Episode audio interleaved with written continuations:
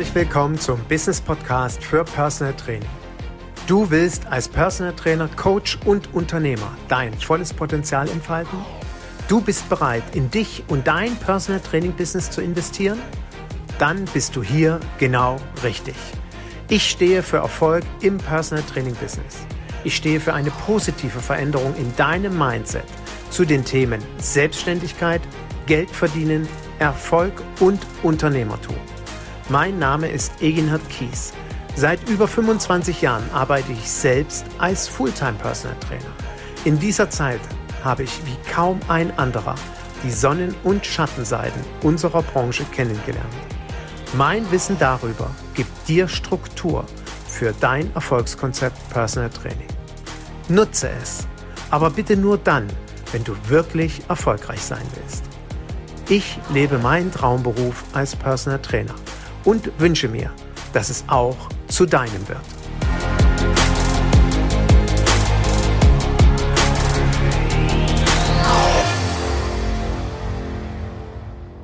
Herzlich willkommen zu einer neuen Folge meines Business Podcasts für Personal Training und heute geht es darum, wohin mit dem ganzen Geld, was ich verdiene. Zu welcher Bank soll ich es tragen? Wem kann ich vertrauen? Bevor ich aber auf dieses Thema eingehen werde, möchte ich mich für die wirklich vielen Zuschriften zu meiner letzten Podcast-Folge bedanken zum Thema Ghosting im Personal Training. Und wie es sich in meiner Insta-Story schon ankündigte, bestätigte es sich in den Feedbacks, die ich bekommen habe, dass tatsächlich 75 Prozent aller Kollegen dieses Thema Ghosting kennen, dass Klienten durchaus Interesse bekundet haben, großes Interesse bekundet haben und dann nie wieder von ihnen zu hören war. Ob es am Ende Scham war, dass man sich nicht getraut hat, dem Personal Trainer abzusagen, ob es die Scham war, hm, er ist doch einfach oder sie ist einfach zu teuer.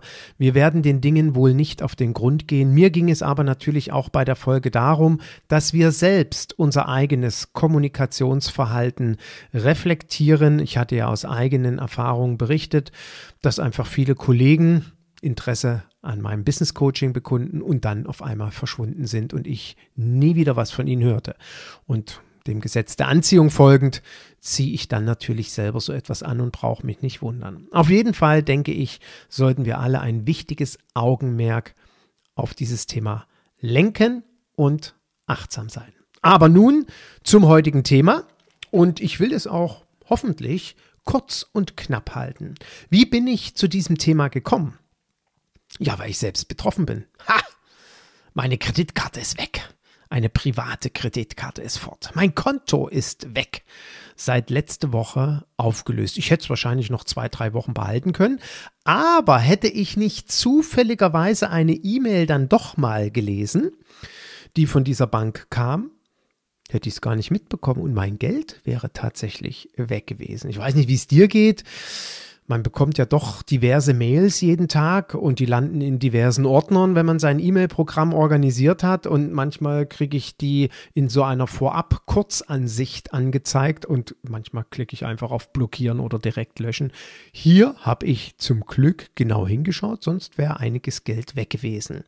Und ja, ich habe das dann zum Thema in meiner Telegram-Gruppe gemacht und habe das auch noch in einer eigenen WhatsApp-Gruppe geteilt dass wir doch aufpassen sollten, mit wem wir, vielmehr mit welcher Bank wir zusammenarbeiten, wem wir da unser Geld vertrauen. Ja, und natürlich ist das für uns ja alles selbstverständlich. Wir haben ein privates Konto, wo entweder im Angestelltenverhältnis jahrelang unser Gehalt eingezahlt wurde, von denen wir sämtliche private Ausgaben bestreiten, bin ich denn aber nun selbstständig als Personal Trainer oder als Personal Trainerin, beziehungsweise auch nur teilselbstständig, brauche ich ja ein berufliches Konto. Und ich nenne es bewusst berufliches Konto und nicht Geschäftskonto. Warum? Dazu habe ich schon mal eine Podcast-Folge gemacht.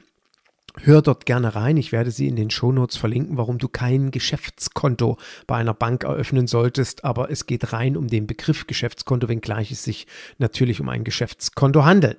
Deswegen nenne ich jetzt mal, nenne ich es jetzt mal berufliches Konto. Und ja, es gibt ja immer wieder diverse Anfragen, auch in meinen 1 zu 1 Coachings, wo die Kollegen sagen, Mensch, Egenhard, was empfiehlst du mir? Bei welcher Bank soll ich denn mein Konto eröffnen?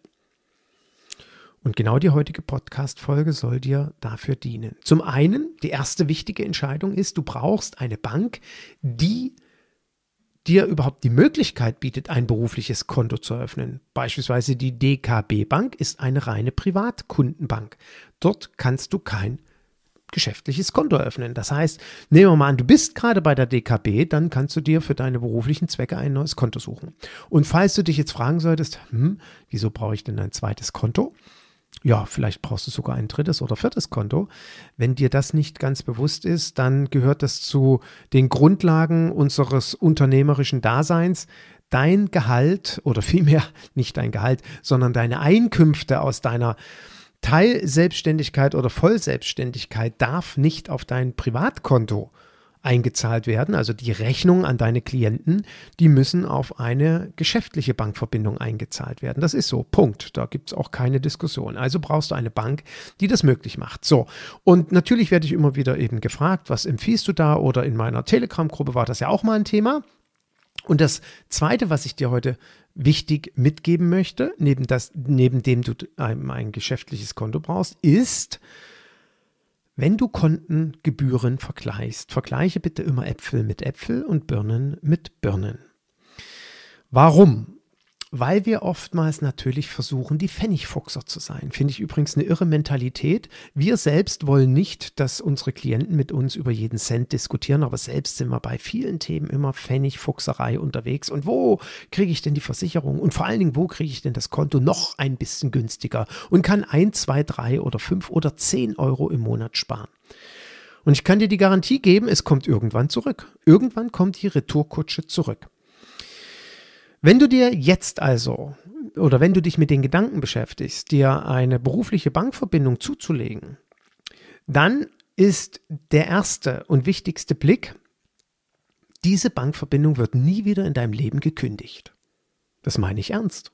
Das ist wie mit einem Steuerberater und ja logischerweise wie mit dem Personal Trainer oder mit der Personal Trainerin. Du willst ja auch nicht, dass deine Klienten irgendwie nach ein, zwei Jahren sagen, ach, ich wechsle jetzt mal. Ich suche mir jetzt mal einen neuen Trainer. Willst du ja auch nicht. Und genauso ist es mit der Bankverbindung. Warum? Na, stell dir mal vor, du musst in zwei Jahren deinen all deinen Klienten eine E-Mail schreiben, bitte, bitte richtet mal eine neue Überweisung bei euch ein in eurem Bankkonto oder wo auch immer, bitte äh, meine Bankverbindung ändern. Na, dann sage ich Prost Mahlzeit. Die Hälfte deiner Klienten wird das nicht witzig finden. Geht dir ja genauso, wenn du auf einmal von irgendjemandem eine Mitteilung bekommst, auch bitte ändere jetzt mal in deinen Unterlagen meine Bankverbindung. Ja, muss man sich einloggen online, IBAN eintippen und ich weiß nicht was alles. Will kein Mensch. Deswegen solltest du dir eine Bank suchen, mit der du die nächsten 3, 5, 10, 20, 30, 40 Jahre zusammenarbeitest. Und jetzt kommt das nächste Wichtige. Wenn du dir dort eine Bank suchst, solltest du zumindest ein relativ gutes Gefühl haben, dass es diese Bank dann auch noch gibt. Und wie du ja gerade in meinem Intro erfahren hast, die Bank, wo ich zum Glück ein Privatkonto hatte, die gibt gibt's einfach jetzt nicht mehr. Wir stellen jetzt halt mal das Bankgeschäft ein. Na, Prost Mahlzeit. Warum? Naja, es war halt irgendeine Online-Bank. Und deswegen, viele Kollegen fahren auf Online-Banken ab. Warum? Na, weil sie ein paar Euro sparen wollen. Ist das zielführend? Ich sage ganz ehrlich, nicht immer. Jetzt kommt nämlich das nächste Thema hinzu. Nehmen wir mal an, du hast eine Online-Bank und sparst irgendwo 5 Euro Gebühren gegenüber einer anderen Sparkasse oder Raiffeisenbank oder der Deutschen Bank dann kann ja mal folgende Situation entstehen. In zwei, drei, fünf Jahren, dein Business läuft richtig gut, hast du auf einmal den Traum, ich will mir eine eigene Räumlichkeit zulegen. Und dafür brauchst du einen Kredit. Warum? Naja, weil so ein bisschen Inventar, neuen Fußboden reinmachen, eine schöne Beleuchtung oben an die Decke, irgendwie eine schöne Musikanlage ins Studio rein und irgendwo kommt ein Tresen hin und dann kommt natürlich tolles Trainingsequipment rein. Also wir reden mal schnell über 30, 50, 80.000 Euro. Die wirst du brauchen. Kostet jede Studioeinrichtung. Hm, Jetzt hast du aber keinen Bankberater, du hast nur eine Online-Bank, wo es vermutlich nicht mal einen physischen Berater gibt, sondern irgendeine künstliche Intelligenz oder eine physische Intelligenz, die in Indien oder in Rumänien oder wo auch immer sitzt. Nicht, dass ich denjenigen das irgendwie absprechen will, dass sie nicht kompetent sind, aber wird das so ohne weiteres problemlos funktionieren? Wie willst du die denn davon überzeugen? Ja, selbstverständlich, mein Business läuft gut und gucken Sie mal, hier ist mein Kundenstamm und Sie sehen doch regelmäßig. Das Einzige, was die vielleicht sehen, ist, dass du regelmäßig Einkünfte hast, mehr aber auch nicht. Die haben keine Ahnung von deiner Liquidität, die haben keine Ahnung von deinem unternehmerischen Spirit, die haben keine Ahnung von deinem unternehmerischen Mindset, von deiner Power, deiner Energie.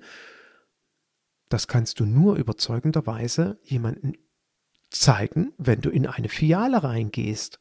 Also demzufolge würde ich mir bei meiner Bank genau überlegen, ist es vielleicht doch hilfreicher, einen Ansprechpartner, einen persönlichen Ansprechpartner bei der Bank zu haben. Ich habe meine persönliche Ansprechpartnerin bei der Deutschen Bank seit hm, nahezu 20 Jahren weil seitdem habe ich nicht mehr meine Bankverbindung gewechselt. Ich war ganz kurz bei der Stadtsparkasse Köln zu Beginn und dann bin ich relativ schnell damals zur Deutschen Bank gewechselt.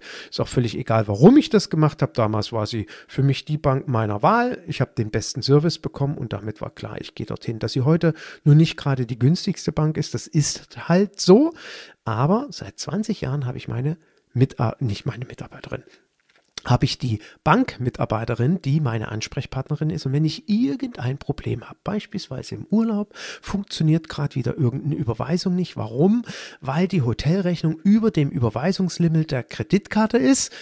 Ja, dann macht man einen kurzen Anruf und dann wird das ganz schnell gelöst. Herr Kies, jetzt können Sie es machen. Das wird wahrscheinlich mit einer Online-Bank nicht gehen. Schwierig.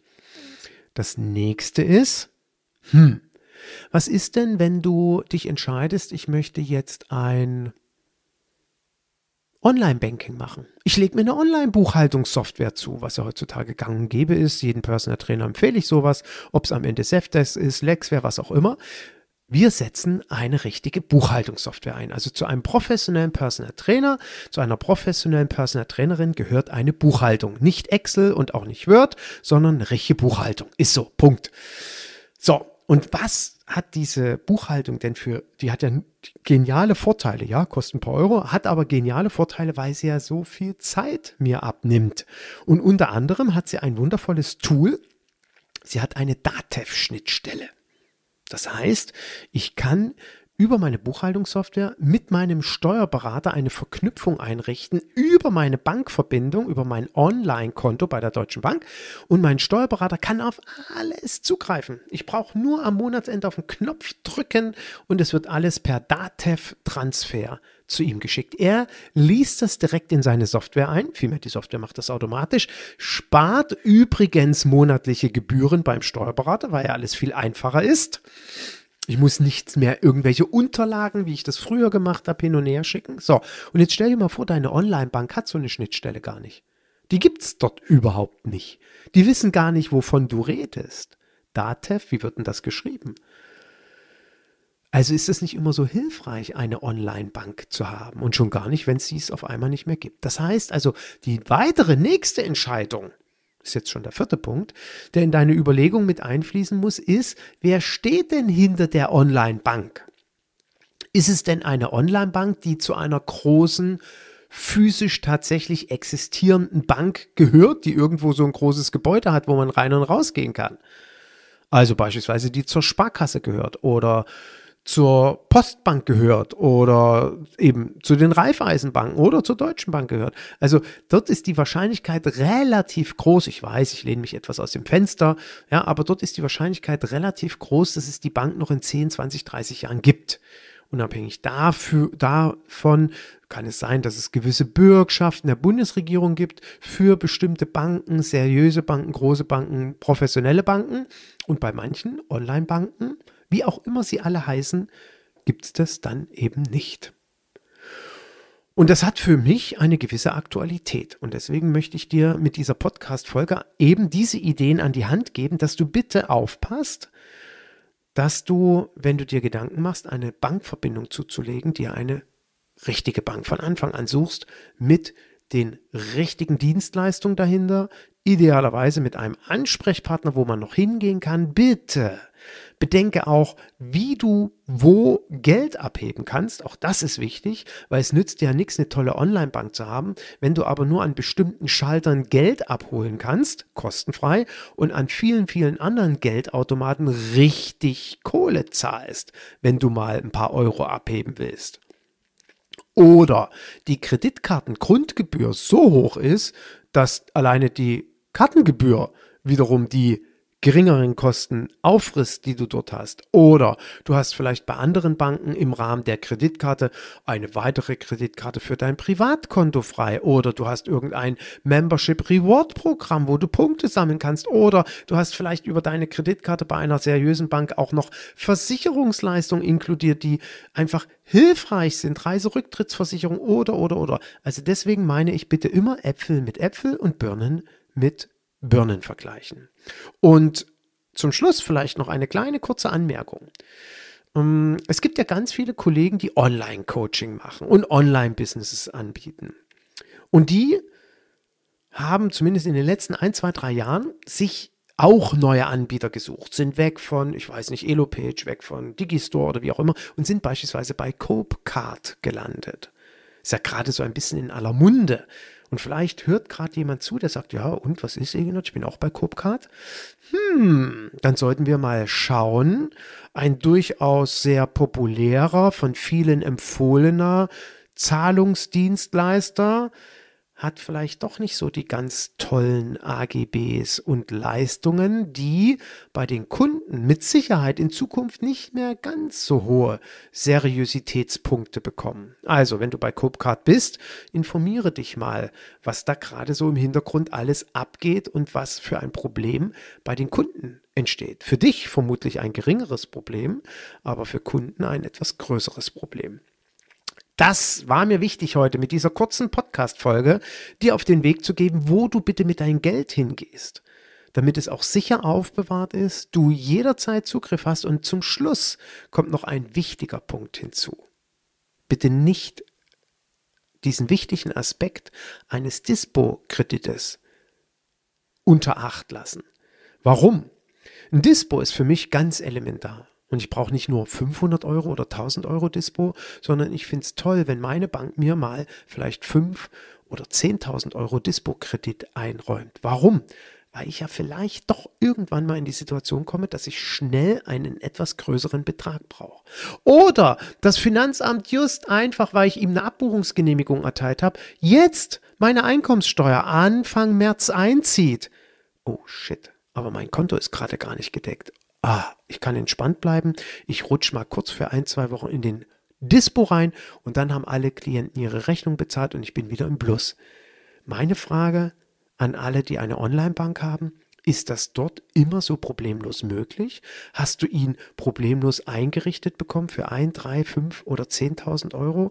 Oder gibt es vielleicht gar keinen Dispo? Hm, fände ich nicht so toll. Also, ich hoffe, dass du ein paar Ideen und Anregungen bekommen hast, praktischerseits heute und freue mich, wenn du beim nächsten Mal wieder mit dabei bist. Und wenn du das Gefühl hast, Mensch, der Eginat, der kann mir doch einiges sagen. Und ich freue mich gerade riesig wie ein Schneekönig, dass ich zwei neue Kollegen akquirieren konnte, die erfolgreich bei mir jetzt in ein 1 zu 1 Coaching über sechs Monate im Rahmen des Mentorship-Programms starten. Also alle Schritte des Mentorship-Programms von vom Fundament bis am Ende Klienten zu Fans machen, mit mir in den nächsten sechs Monaten den Weg gehen. Wenn du das Gefühl hast, Mensch, hm, vielleicht sollte ich mich mit dem auch mal zusammensetzen, weil der doch irgendwie mit über 25 Jahren Selbstständigkeit und selber noch Personal Trainer echt Ahnung von dem Beruf hat. Wenn das Gefühl bei dir entstanden ist und ich von den Erfahrungen profitieren kann und dadurch viel Geld spare, wenn du wirklich dieses Gefühl hast, dann scheue dich nicht kontaktiere mich einfach. Ganz einfach eine E-Mail an info@egenhard-kies.de und wir machen ein ganz verbindliches, persönliches Telefongespräch oder Zoom-Call und schauen mal, es kostet dich übrigens nichts und schauen mal, wie ich dich unterstützen kann. Ob wir uns dann eine Stunde zusammensetzen, einen halben Tag, einen Tag. Tobias war gerade bei mir. Wir haben nochmal drei Stunden zusammengesessen und er brauchte nochmal für seinen nächsten Schritt in seiner unternehmerischen Weiterentwicklung einen Blick von außen. Dann geht das natürlich auch. Oder du sagst, hm, ich möchte mein gesamtes Business mal überdenken. Dann setzen wir uns vielleicht einen ganzen Tag zusammen, machen das online oder offline, wie auch immer. Es gibt viele Möglichkeiten. Auf jeden Fall freue ich mich über die Kollegen, die mir ihr Vertrauen schenken. Und ja, sag einfach bis zum nächsten Mal. Und wenn du Interesse hast, melde dich. Also bis bald. Tschüss.